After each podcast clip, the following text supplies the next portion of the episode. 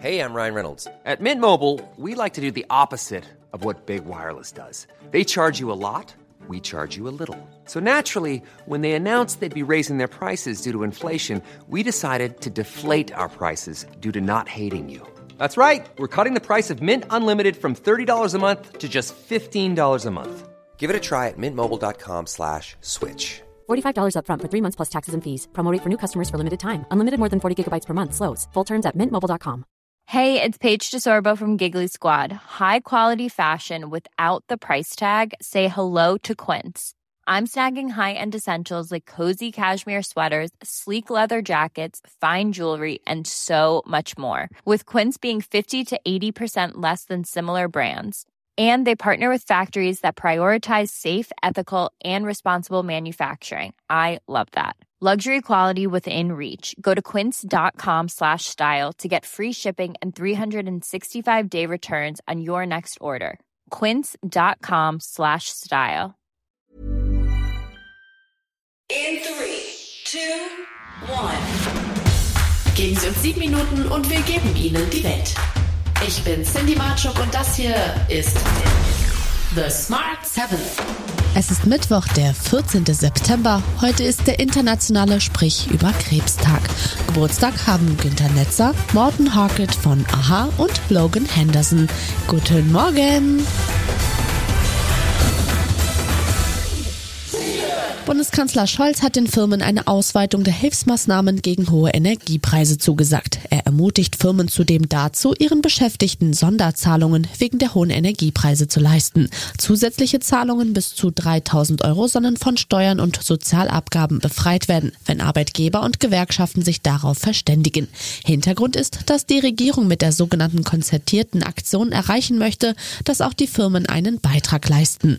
Scholz zeigt sich zuversichtlich, dass Deutschland Ende 2023 über genug LNG-Terminals für den nötigen Import an Gas verfügen wird. Und am Ende des nächsten Jahres haben wir wohl Importmöglichkeiten.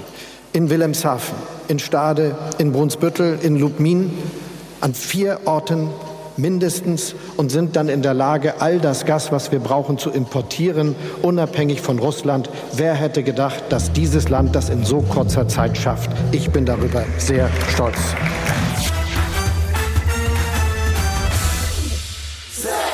Tat an einer Tankstelle im Rheinland-Pfälzischen Ida-Oberstein hat bundesweit für Entsetzen gesorgt. Nach einem Maskenstreit hatte dort ein Kunde einen 20-jährigen Tankstellenmitarbeiter erschossen.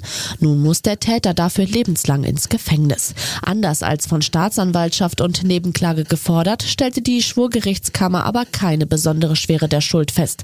In diesem Fall wäre eine Haftentlassung nach 15 Jahren im Gefängnis rechtlich zwar möglich gewesen, aber in der Praxis so gut wie ausgeschlossen. Die Verteidigung hatte den Tatvorwurf des Mordes zurückgewiesen. Die Verteidigung hat in ihrem Plädoyer auf Totschlag plädiert war also der Meinung, dass äh, weder das Mordmerkmal der Heimtücke noch das Mordmerkmal der sonstigen niedrigen Beweggründe erfüllt sein soll. Die Schweiz will ihren Atommüll in unmittelbarer Nähe der deutschen Grenze vergraben.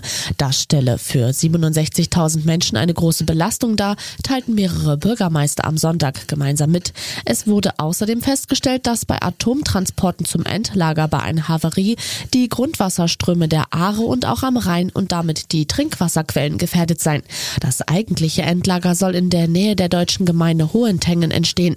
Die radioaktiven Abfälle sollen dort in hunderten Metern Tiefe in Opalinostron eingebettet werden, so Matthias Braun von der Genossenschaft für Lagerung von radioaktiven Abfällen. Erstens, es ist sehr dicht.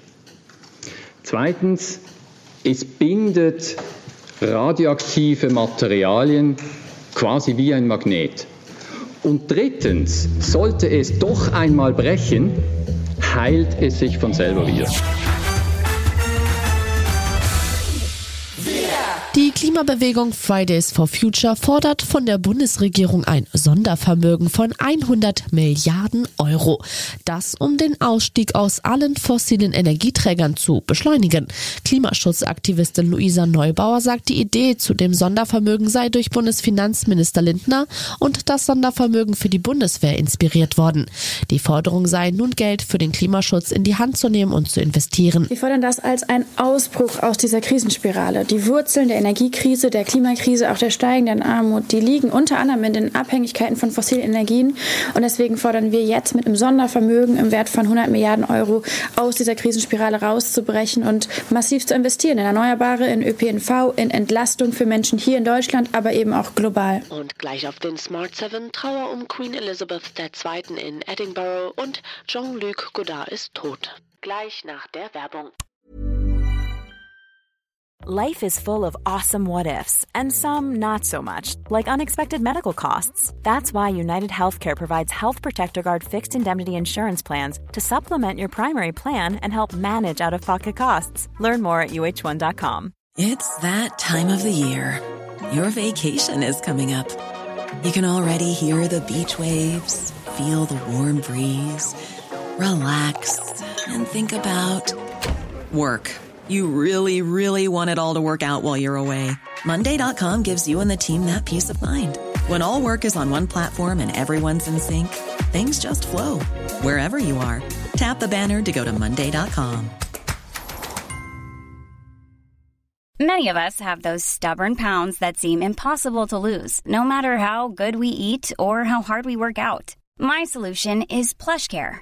PlushCare is a leading telehealth provider with doctors who are there for you day and night to partner with you in your weight loss journey. They can prescribe FDA-approved weight loss medications like Wagovi and Zepbound for those who qualify.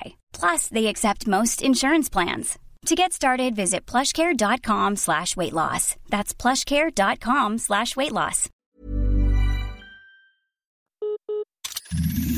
Da sind wir wieder.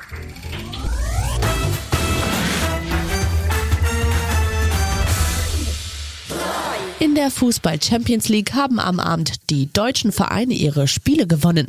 Bayer Leverkusen hat gegen Atletico Madrid mit 2 zu 0 gewonnen und Frankfurt setzte sich in Marseille mit 1 zu 0 durch. Bayern München hat sich gegen den FC Barcelona ebenfalls mit 2 zu 0 durchgesetzt. Die Tore für die Münchner schossen Hernandez und Sané. Julian Nagelsmann, Trainer des FC Bayern, spricht nach dem zweiten Spieltag der UEFA Champions League über die Leistung seiner Mannschaft. Ja, waren ein bisschen effizienter in der zweiten Halbzeit. Ähm, wir haben den ersten Manu gehabt, der zwei Bälle super gehalten hat und äh, auch Passer die zwei Chancen gegeben haben. Wir hatten, finde ich, auch in der ersten Halbzeit sehr viele gute Ansätze. Also finale Ball so ein bisschen gefehlt hat, eine echt gute Umschaltsituation, eigentlich mit viel Personal. War aber ein gutes Spiel von beiden, finde ich, sehr leidenschaftlich. Tausende Menschen haben der verstorbenen Queen Elizabeth II. in Edinburgh die letzte Ehre erwiesen.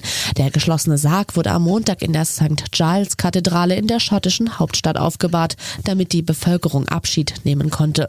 Vor der Kathedrale standen Menschen in einer rund eineinhalb Kilometer langen Schlange an, so berichtet ein Besucher. Wirklich bewegt. Als wir gestern Abend ankamen, sagte man uns, dass die Warteschlange zehn Stunden dauern würde. Also dachten wir, wir würden nicht kommen. Aber als wir heute Morgen aufwachten, hörten wir im Radio, dass es nur noch zwei Stunden dauern würde. Und wir stiegen sofort ins Auto und kamen hierher. Wir sind gerührt, dass wir hier sind. Wir sind einfach ohne Worte, ohne Worte. Der Regisseur und Drehbuchautor Jean-Luc Godard ist gestern im Alter von 91 Jahren gestorben. Godard war einer der einflussreichsten Vertreter der französischen Kinos und wird der Nouvelle Vague zugerechnet. Diese Strömung des französischen Kinos war in den 60er Jahren weltweit zu großem Einfluss gelangt. Das erklärt Alberic de Gouvel.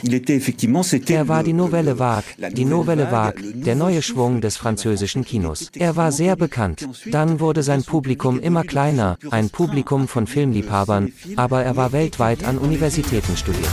Das war's für heute. Morgen sind wir wieder für Sie da, wie immer pünktlich um sieben. Bitte klicken Sie jetzt auf Folgen oder abonnieren Sie diesen Podcast. Dann verpassen Sie nie wieder etwas, das Sie nicht verpassen sollten.